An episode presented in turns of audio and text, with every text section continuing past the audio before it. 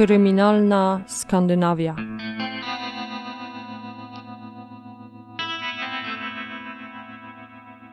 Ten podcast zawiera opisy brutalnych przestępstw i może nie być odpowiedni dla małoletnich słuchaczy. 7 czerwca 2009 roku, godzina pierwsza w nocy. W Gaju, nieopodal miejsca, gdzie kilka minut wcześniej zakończyła się impreza, zostaje odnaleziona 15-letnia Teres Johansson Rojo. Lekarze pogotowia nie mogą uwierzyć, że dziewczyna aż tak się upiła. O 2.03 kończy się walka o jej życie. Co doprowadziło do tak tragicznego finału imprezy? Dlaczego pogotowie niemal natychmiast wzywa policję? Gwarantuję, że będziecie o tej sprawie myśleć jeszcze długo po odsłuchaniu odcinka.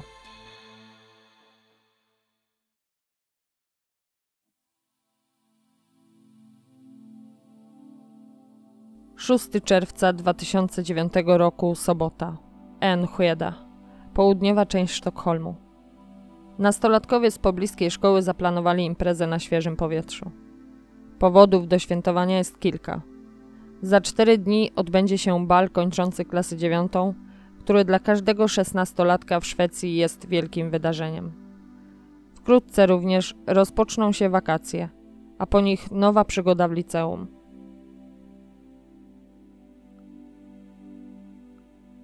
Piętnastoletnia Teres Johansson Rojo właśnie wróciła z zakupów, gdzie udało jej się dopasować buty do sukni balowej, którą zakupiła już kilka tygodni temu.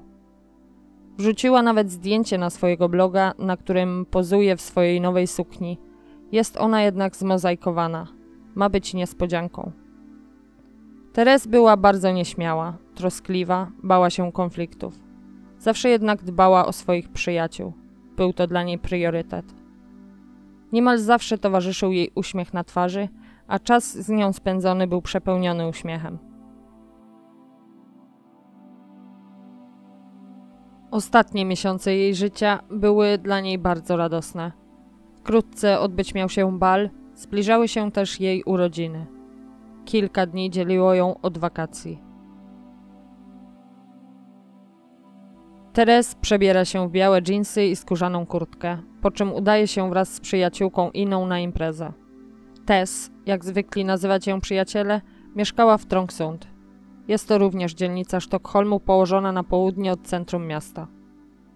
Każda dzielnica w Sztokholmie ma swoje małe centrum, gdzie zazwyczaj jest stacja metra, pociągu lub większa pętla autobusowa, kilka sklepów, pizzeria – w centrum Trångsund do dziewczyn dołącza kolejna koleżanka i razem udają się na imprezę w Enschede. Impreza odbywała się w miejscu, gdzie dawniej urządzano skoki narciarskie. Skocznia, która miała zaledwie 28 metrów, została rozebrana w 1996 roku, jednak nadal są ślady po jej istnieniu. Teraz jest to miejsce, gdzie spotykają się nastolatki. Ze wzgórza rozciąga się przepiękny widok na południowy Sztokholm, gdzie jedną z głównych atrakcji turystycznych jest hala koncertowa Gluben, której kształt przypomina globus. W tym dniu białe ściany budynku oświetlone były na fioletowo, co było powodem do dyskusji na imprezie. Zawsze 6 czerwca, w Dzień Narodowy Szwecji, Gluben oświetlony jest na żółto i niebiesko, barwy narodowe. Mała dygresja. W dniu imprezy słońce zaszło o 21.56. Wzeszło ponownie o 3.37. Bądźcie jednak świadomi, że czerwiec i lipiec w Sztokholmie to okres tzw. Tak białych nocy. Oznacza to, że w nocy nie zapadają całkowite ciemności. Zmierzch przechodzi bezpośrednio w brzask. Z zeznania, które 8 czerwca składa Ina, najlepsza przyjaciółka Tess, wynika, że dziewczyny dotarły na miejsce między godziną 21 a 22. Jennifer, również przyjaciółka Teres, w swoim przesłuchaniu mówi, że podczas imprezy dziewczyny rozmawiały, śpiewały piosenki i piły alkohol. Około godziny 23 na wzgórze dociera Gordon, były chłopak Teres.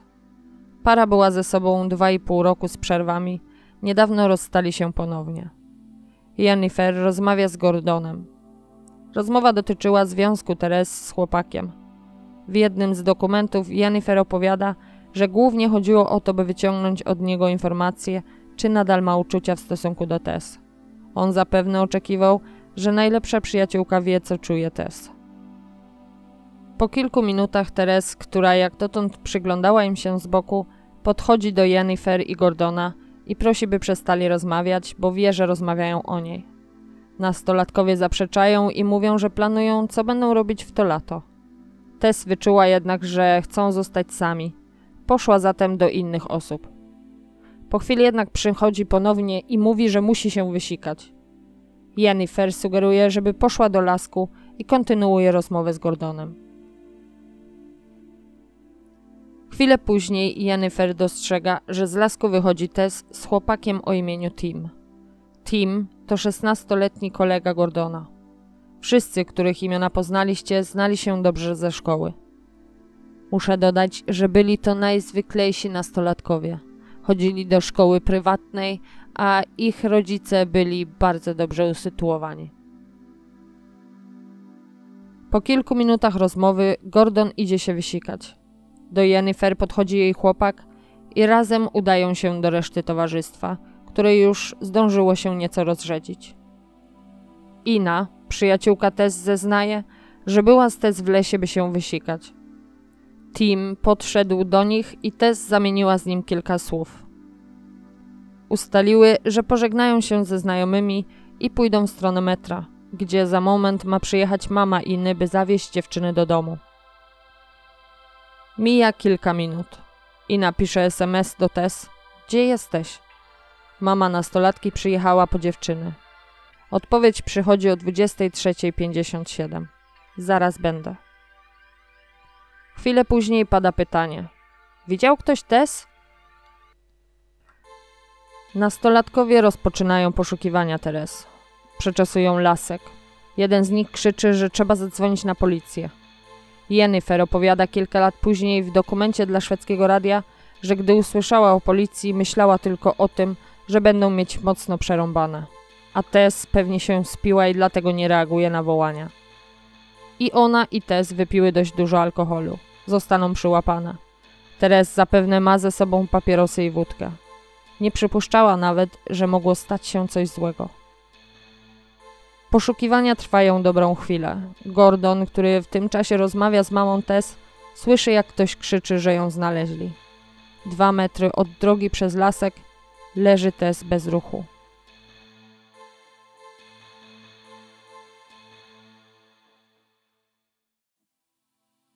Jennifer biegnie w stronę Teres.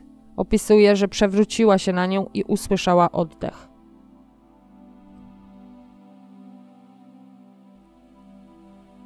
Czternaście minut przed pierwszą SOS otrzymuje pierwszy telefon. Karetka numer B944 otrzymuje wezwanie o nieprzytomnej dziewczynie, którą nastolatkowie odnaleźli w lesie. Z buzi i z nosa leci jej krew. Z przesłuchania policjantów i personelu z karetki wynika, że ambulans był pierwszy na miejscu. Dziewczyna leżała na plecach. Mama Jennifer udzielała test pierwszej pomocy. Sanitariusze przejmują teraz kontrolę. Robiona jest intubacja i zapada decyzja o jak najszybszym transporcie do szpitala dziecięcego. Międzyczasie przybywają policjanci. Na miejscu pojawia się również mama Tess.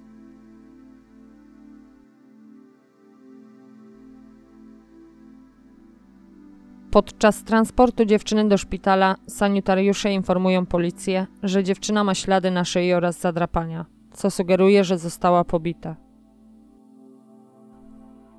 Nastolatkowie, którzy byli nadal w miejscu imprezy, udają się do domu jednego z nich, który mieszka w pobliżu. Rodzice Jennifer byli przekonani, że nastolatka śpi tej nocy u Tess. Mama Tess była przekonana, że ta śpi u Jennifer.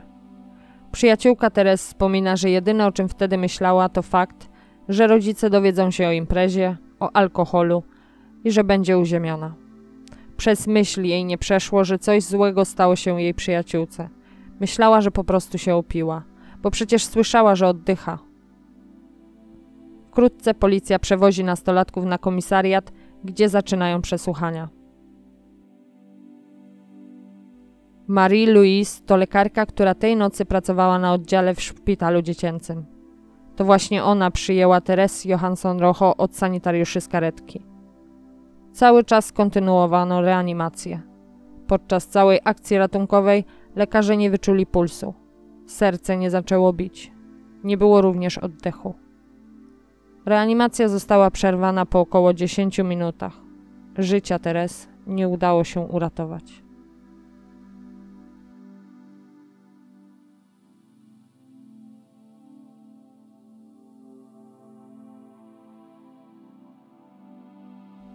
Policjanci otrzymują informację ze szpitala, że Teres Johansson Rocho nie żyje. Sprawa nabiera teraz ogromnego tempa. Przesłuchania nastolatków trwają. Komisarze informują Jennifer o śmierci jej przyjaciółki. Z początku nie dowierzała, a gdy ta informacja do niej dotarła, dziewczyna zwymiotowała w pokoju przesłuchań. Przecież słyszała oddech Tess, gdy się na nią przewróciła. To, co usłyszała Jennifer, musiało być ostatnim wydechem powietrza z płuc, który nastąpił po tym, jak nastolatka upadła na zwłoki. Technicy kryminalni udają się do szpitala, by zbadać ciało dziewczyny i na podstawie obrażeń wywnioskować, co mogło się stać, by wiedzieć, czego szukać na miejscu zbrodni.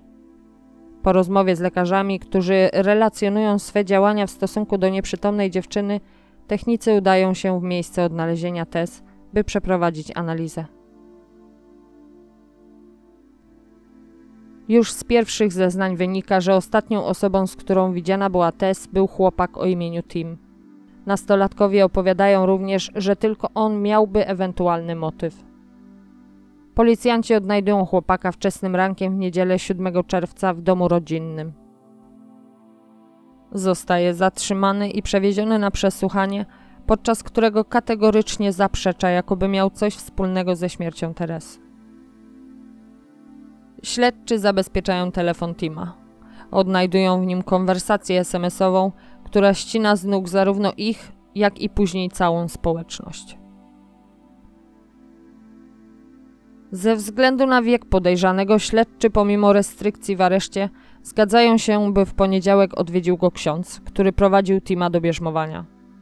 Po prawie trzygodzinnej rozmowie z księdzem, Tim decyduje się opowiedzieć o tym, co się stało. Przyznaje się do zamordowania Tess. W dalszym przesłuchaniu wychodzi na jaw, co skłoniło Tima, 16-letniego chłopaka z dobrego domu, by zabić 15-latkę.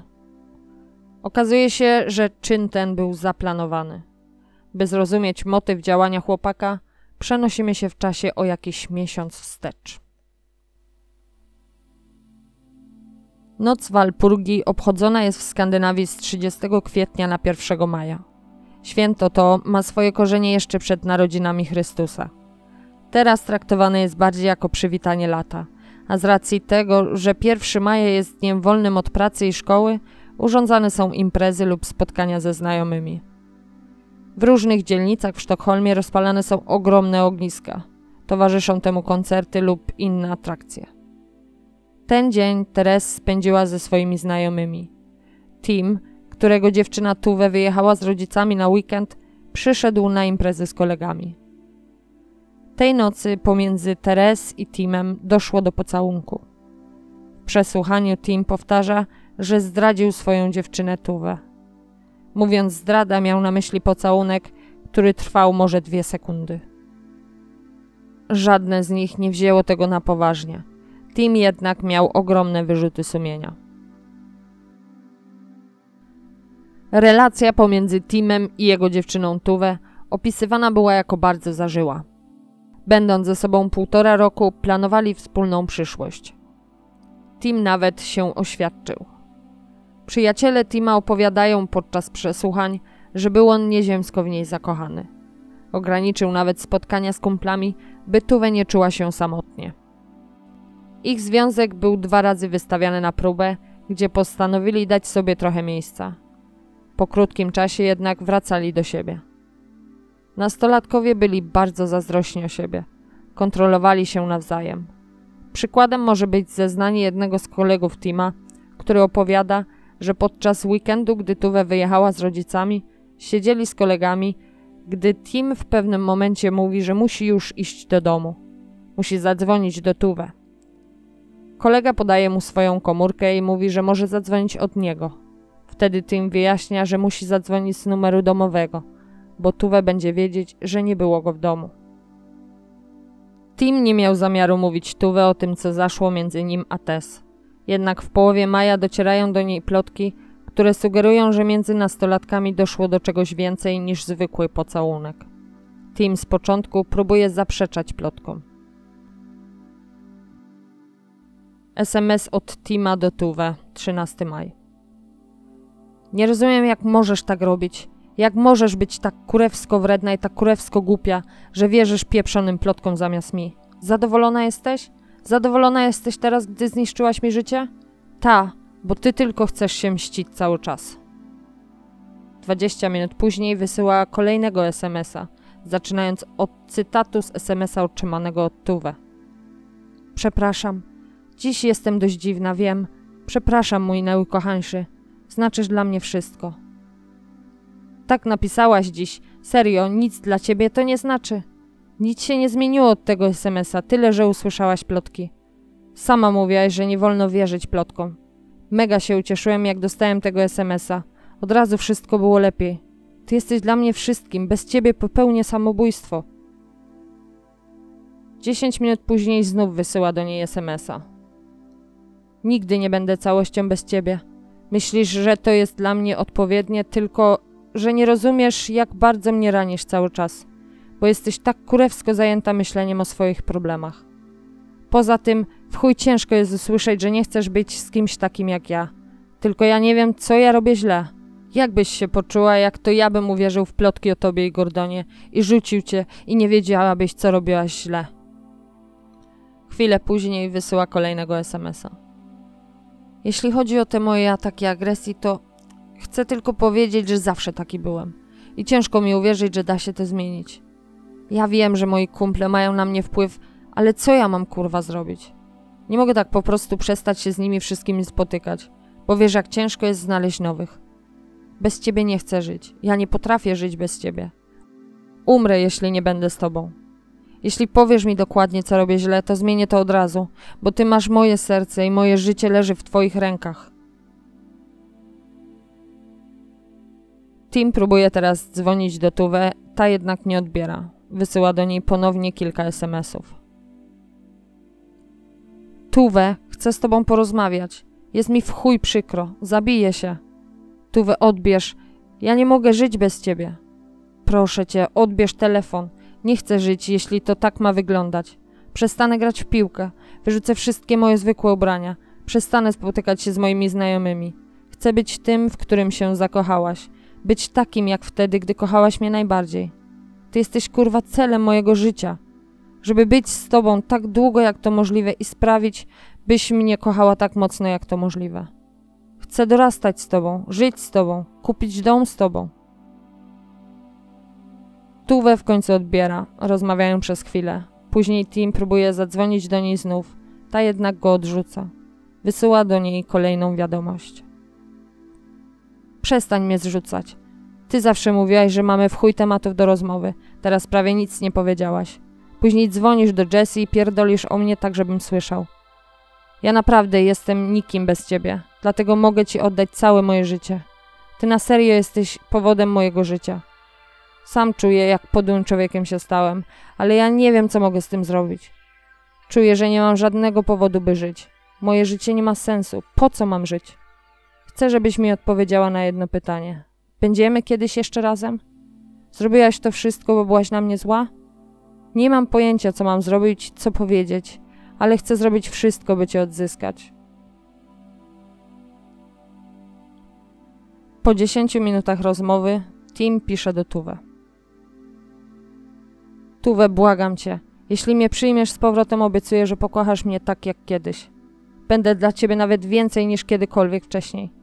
Jeśli przebaczysz mi to, co zrobiłem i jak ostatnio się zmieniłem, obiecuję, że uczynię cię szczęśliwą. Chujowo się czuję, więc nie wiem, co mam zrobić. Mógłbym nawet zabić, aby cię odzyskać. Poważnie. Mógłbym zabić kogokolwiek. Bez ciebie umieram. Kocham cię bardziej niż kogokolwiek. Kocham cię tak bardzo, że nigdy tego nie zrozumiesz. Ty jesteś całym moim życiem. całym szczęściem w mym życiu. Mogę dla ciebie umrzeć. Utknąłem. Już nigdy nikogo nie pokocham. Nigdy nie przestanę o tobie myśleć. Ty jesteś najpiękniejszym i najwspanialszym człowiekiem na świecie, a ja nie pragnę niczego bardziej, jak nazywać cię moją. To musisz być ty, to ty, to z tobą chcę się ożenić i żyć przez resztę mojego życia. Znam cię, już zawsze będziemy razem.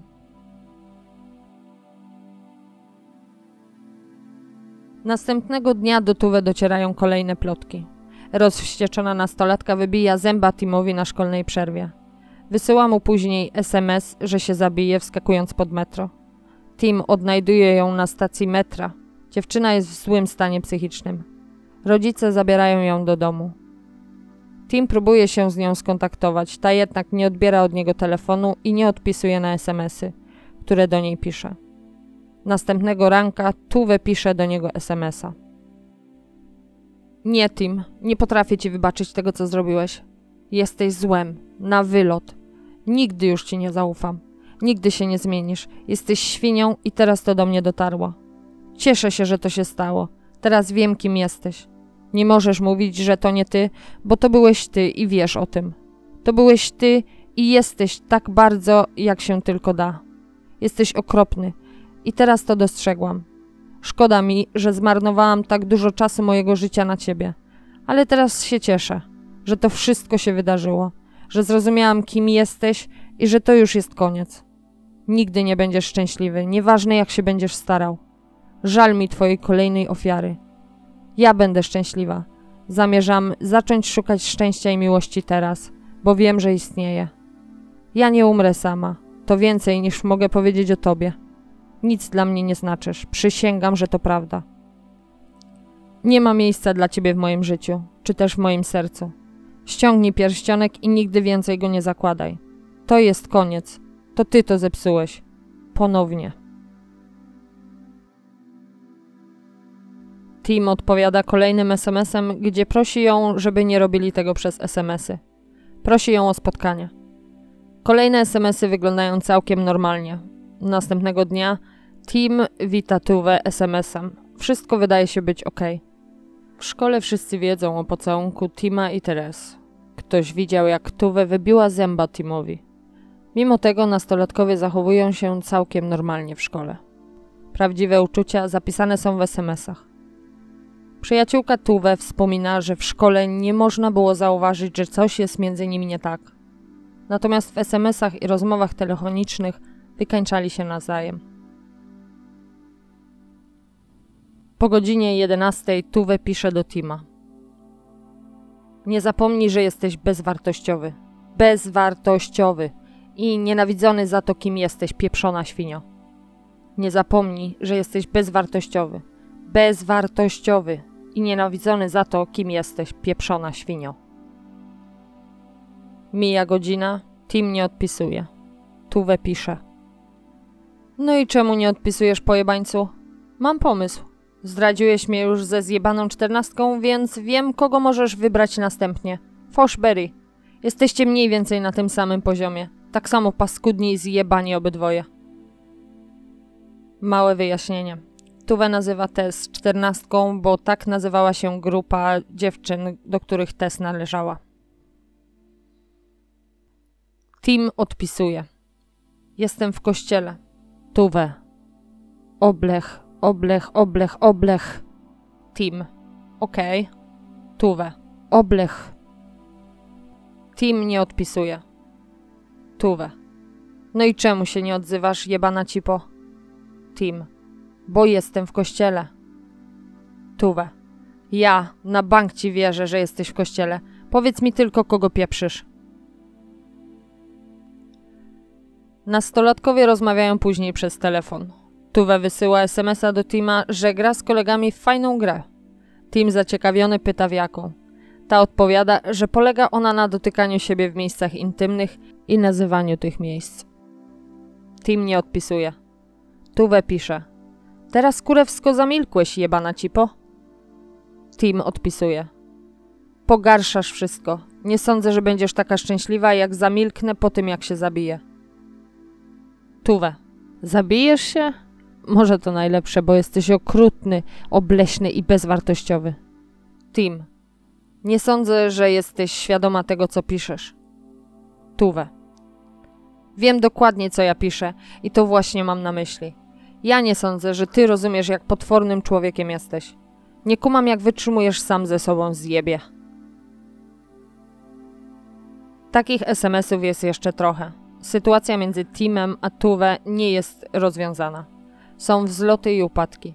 Nastolatkowie widują się, rozmawiają przez telefon i kontynuują wymianę SMS-ami. W SMS-ach można odczytać, że ich relacja wcale nie była najlepsza. Tuwe wyzywa Tima w wielu z nich, on stara się ją uspokoić. Gdy jest już w miarę spokojnie między nimi, ona wybucha na nowo. Przezywa go i mówi, że musi odbierać telefon, gdy tylko ona zadzwoni. Ich relacja zaczyna być destrukcyjna. Bardzo dużo rozmawiają przez telefon. O czym? To wiedzą tylko oni.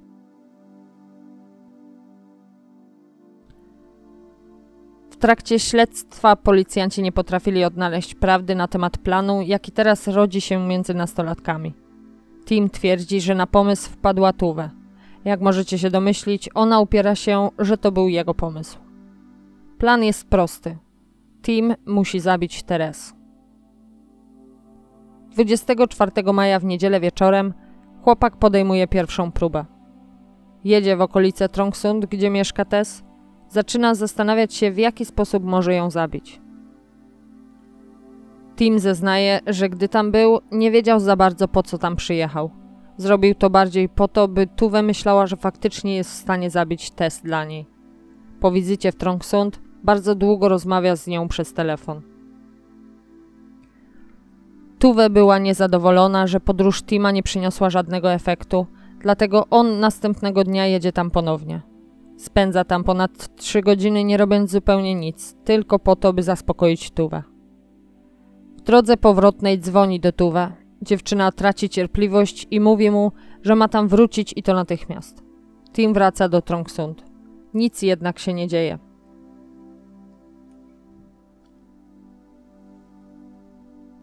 Dwudziestego siódmego maja, 10 dni przed śmiercią Teres, Tim otrzymuje SMS-a od Tuwe. Nie daje rady siedzieć w metrze trzy siedzenia od niej. Ona musi umrzeć. Dziesięć minut później pisze ponownie.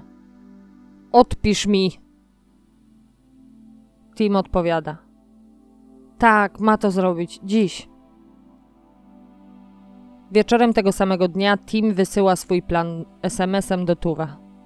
Jutro pojedzie z samego rana do Trongsund i będzie czekał przy przystanku na Tess, która będzie w drodze do szkoły. Wtedy poprosi ją, by pomogła mu poszukać flaszkę wódki, którą ukrył w pobliskim lesie, bo musi ją oddać. Jeśli zdecyduje się mu pomóc szukać, poczeka, aż ta się nachyli. Uderzy ją w głowę czymś ciężkim. Jak pisze, tak próbuje zrobić następnego dnia. Tim nie miał bladego pojęcia, że na test czeka przyjaciółka, która woła ją, by się pośpieszyła, bo właśnie nadjeżdża autobus. Teres tłumaczy Timowi, że nie ma czasu, że musi jechać tym autobusem. Plan się nie udaje i chłopak jedzie z dziewczynami do szkoły. Następnego dnia Tuwe wyjeżdża na weekend do Paryża. Tim otrzymuje od niej SMS-a. Mam nadzieję, że jesteś w domu. To jest w chuj męczące dla mnie, bo czuję, że ty robisz wszystko, czego ja nie chcę. Nie potrafię ci zaufać. Wiesz, co masz zrobić w ten weekend? Nadal wysyłaj mi SMS-y. Sprawdzę je, jak wrócę do domu. Odpisz na tę wiadomość teraz. Podczas jej wyjazdu Tim miał do niej pisać co jakiś czas, a ona, gdy będzie mogła, będzie włączać telefon i czytać. Tak też robił. Obiecał, że z domu wyjdzie tylko po to, by zrobić to. Dwa dni później Tuwe włącza swój telefon. Boże, ile ty wysyłasz SMS-ów cały czas. Serio? Męczące to jest. Wcale nie jesteś w domu i na pewno nie byłeś w nim cały weekend. Z kim teraz się bujasz, się zastanawiam. Tim tłumaczy się w kolejnych SMS-ach, że naprawdę był w domu i że jeśli chce, może nawet zapytać jego taty. Co dwie godziny pisze do niej, by informować ją na bieżąco, co robi. W niedzielę wieczorem pisze do niej SMS-a o treści. Tuwe, nie dam rady dłużej. Nie wytrzymam tej presji, że muszę to zrobić przed twoim powrotem. Ja naprawdę bardzo chcę to zrobić, ale nie jestem pewny, czy dam radę. Próbowałem namówić wszystkich, żeby jechali do Hondal, ale nikt nie chciał.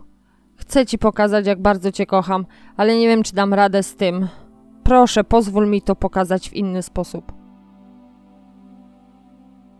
Odpowiedź Tuwe brzmi: Zrobiłeś to już? Tim pisze.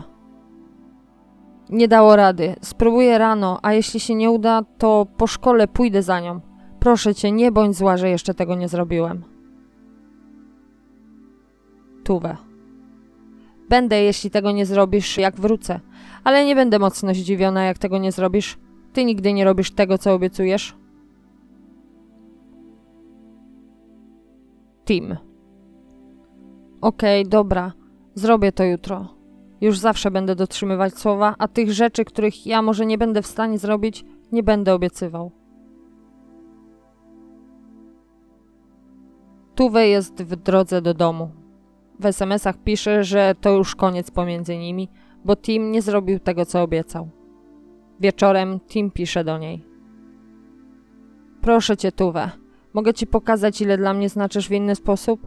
Albo daj mi trochę więcej czasu. Ja mogę nadal to zrobić, tylko w weekend nie mogłem. Nie mogę dostać takiej szansy niezależnie od tego, kiedy to zrobię? Chwilę później pisze. Proszę cię, odbierz albo odpisz mi. Tuwe w końcu odpisuje. Jak możesz być tak głupi? Obiecałeś mi, że to zrobisz w weekend i zawiodłeś mnie po raz kolejny. Najwyraźniej nie potrafisz tego zrobić, więc będę musiała zrobić to sama. Ja już nie chcę być znów zawiedziona, dlatego to już jest koniec. Później wymieniają kilka wiadomości między sobą, a w jednej z nich Tuwe zmienia zdanie i daje ultimatum, że dopóki on tego nie zrobi, nie będą razem. Chłopak pyta, czy mogą być chociaż przyjaciółmi, na co ona odpowiada, że nie, bo przyjaciele nie zawodzą. Pisał do niej innymi, że nie może tego nie zrobić, bo chce z nią być i wie, że to jest jego jedyna szansa. Dzień imprezy na skoczni. Tego ranka Tim spał dość długo. Po południu pojechał z mamą do centrum handlowego, by zakupić parę rzeczy przed balem, do którego zostało już tak niewiele czasu. Dzień spędził z rodzicami i z siostrą. Tim wiedział, że jest impreza na skoczni i w SMS-ach do Tuwe można przeczytać, że jeśli Teres tam będzie, on dziś ją zabije. Wieczorem udaje się na imprezę.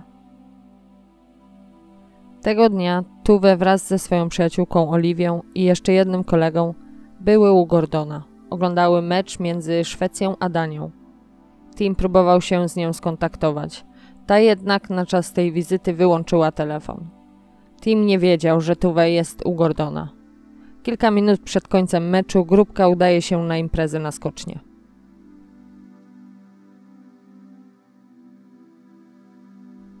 Impreza na skoczni. Tim zobaczył Tess i Inę wychodzącą z lasku. Były się wysikać. Zaczepił ją i na osobności spytał, czy mogliby później porozmawiać o tym, co zaszło między nimi w noc Walpurgi. Tim prosi Tess, by nie mówiła nikomu o tym, że on chce z nią rozmawiać. Oboje wracają do reszty towarzystwa. Wtedy Tim dostrzega Tuwę, podchodzi do niej i nastolatkowie wymieniają kilka zdań między sobą. Tim prosi ją, by miała telefon przy sobie całą noc i odbierała od niego, jak będzie dzwonił, bo dziś to zrobi. Chwilę później Tuwe opuszcza imprezę i idzie do swojej przyjaciółki, gdzie zostaje na noc. Pół godziny później Tim dostrzega Teres i kiwnięciem głowy daje jej znak, by odeszli kawałek. Oboje wymykają się ukradkiem do lasu. Po krótkim spacerze Teres usiadła na trawie. Tim zatrzymał się przed nią i rozmawiali o tym, co zaszło w noc Walpurgi. To była ich pierwsza rozmowa po pocałunku. Chłopak pyta Tess, dlaczego tak dużo osób wie o tym, co zaszło między nimi. Tłumaczy, że chciał sam o tym powiedzieć swojej dziewczynie.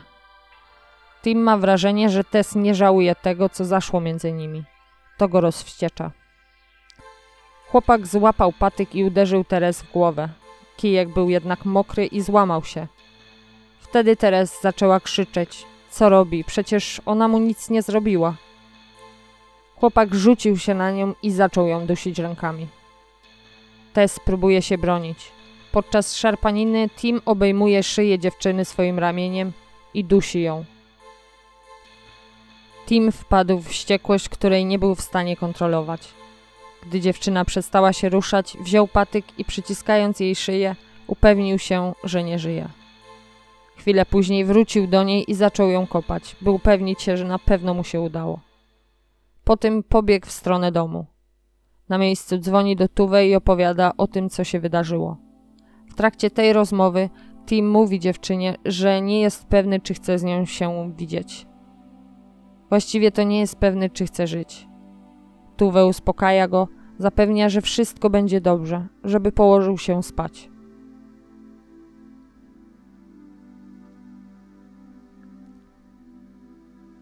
Tuwe zaprzeczała od samego początku, jakoby miała cokolwiek wspólnego ze śmiercią Teres. Swoje SMS-y tłumaczyła tym, że nie chciała być z Timem. Próbowała mu to wytłumaczyć, jednak on jej nie słuchał. Pomyślała więc, że poprosi go o rzecz niemożliwą do zrobienia, a gdy on nie będzie w stanie tego zrobić, nie będzie musiała z nim być. Mówiła, że jeśli poprosi go o to, by zabił Tess, on wycofa się z tego i z całego związku. Proces szesnastolatków odbywał się za zamkniętymi drzwiami w sądzie pierwszej instancji w Sztokholmie. Tim zostaje oskarżony o morderstwo, Tuwe o podżeganie do morderstwa. Adwokat Tuwe wnioskuje o całkowite umorzenie sprawy przeciwko niej. Mówi, że SMS-y nie miały na celu podżegania do morderstwa. Ona sama podczas rozprawy argumentuje, że nie miała pojęcia, że Tim to zrobi. Ona naprawdę nie chciała już z nim być, zaczęła nawet interesować się innym chłopakiem, o czym Tim nie miał pojęcia. Prokurator chce, by oboje zostali skazani na 4 lata w zamkniętym zakładzie karnym dla nieletnich. Podczas rozprawy Tim podtrzymywał przyznanie się do winy. Tuwe natomiast nadal zaprzeczała, żeby była jakkolwiek winna temu, co się stało. Gdy przyszła kolej na to, by chłopak opowiedział, co się stało podczas imprezy, załamał się i został przewieziony do szpitala. Adwokat chłopaka przedstawił relację nastolatków jako bańkę mydlaną. Miłość Tima do Tuwe była tak zaślepiona, że nie istniało dla niego nic i nikt poza nią. Chłopak mógł zrobić wszystko, by zatrzymać miłość swojego życia przy sobie, jaką była Tuwe. Dlatego popełnił zbrodnię. Podczas mowy końcowej prokurator zaznacza, że Tuwe była świadoma, że Tim jest w stanie zamordować Teres i mogła temu zapobiec. Wnosi o skazanie jej za podżeganie do morderstwa. Zapada wyrok. Oboje zostają skazani. On za morderstwo, ona za podżeganie do morderstwa. Dostają rok i osiem miesięcy w zamkniętym zakładzie karnym dla nieletnich. Tuwe próbuje odwołać się od wyroku. Sąd drugiej instancji go jednak podtrzymuje. Komentarz rodziny Teres po zapadnięciu wyroku był jeden. Ten wyrok to kpina. Bardzo często przejeżdżam przez Enschede, by omijać korki, których w Sztokholmie nie brakuje. Mijam wtedy miejsce tego okropnego morderstwa i za każdym razem łapię się na tym, że jeszcze kilka minut później o tym myślę. Nie jest to łatwa sprawa. Każdy z nas przecież przechodził taką pierwszą miłość i miał tak zwane klapki na oczach. Są to silne uczucia, owszem, ale czy aż tak, by być w stanie odebrać życie innemu człowiekowi? W swoich zeznaniach podczas procesu Tuwe mówi o innym chłopaku, którym się wtedy zaczęła interesować. Zaczęli się spotykać, jednak Tim nie miał o tym zielonego pojęcia. Wiecie, kim był ten chłopak? Tak, właśnie Gordon. Były chłopak Teres. Te informacje można znaleźć w przesłuchaniu przyjaciółki Tuwe, u której między innymi spędziła noc morderstwa. Mówiła jej, że zakochała się w Gordonie. Podczas rozprawy wychodzi na jaw, że Tuwe będąc już w areszcie pisała listy miłosne do przyjaciela, jak określają tą osobę dziennikarze. W listach prosi, by ten czekał na nią, aż ona wyjdzie, że są sobie przeznaczeni. Myślę, że wiadomo o kogo chodzi. Refleksję zostawiam wam. Kolejna przyjaciółka Tuwe wypowiadała się w dokumencie dla szwedzkiego radia, że nie może zrozumieć, jak to jest możliwe, że planowali morderstwo siedząc ze swoimi znajomymi i pisząc do siebie SMS-y. Jakim cudem ona nic nie zauważyła, pytała sama siebie. Tuwe rozmawiała z nią niemalże o wszystkim.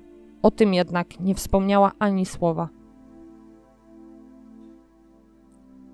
W tym odcinku nie używam nazwisk skazanych szesnastolatków. Szwedzkie media tego nie robią, dlatego postanowiłam iść ich przykładem. Swój wyrok odsiedzieli już dawno temu. Teraz mają po 26 lat. Nadal odmawiają jakichkolwiek wywiadów. Zmienili również swoje personalia. Czuję, że nie powinnam zamieszczać ich zdjęć, więc tego nie zrobię. Dam wam linka w opisie do zdjęć ze sprawy. Tam przy dobrym szczęściu odnajdziecie to, czego szukacie. Zapraszam na Insta, gdzie znajdziecie również kilka zdjęć ze sprawy z opisem. Do usłyszenia.